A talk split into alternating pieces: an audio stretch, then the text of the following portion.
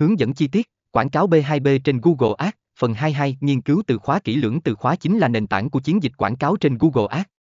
Sử dụng công cụ từ khóa của Google để tìm ra các từ khóa liên quan đến ngành công nghiệp B2B của bạn.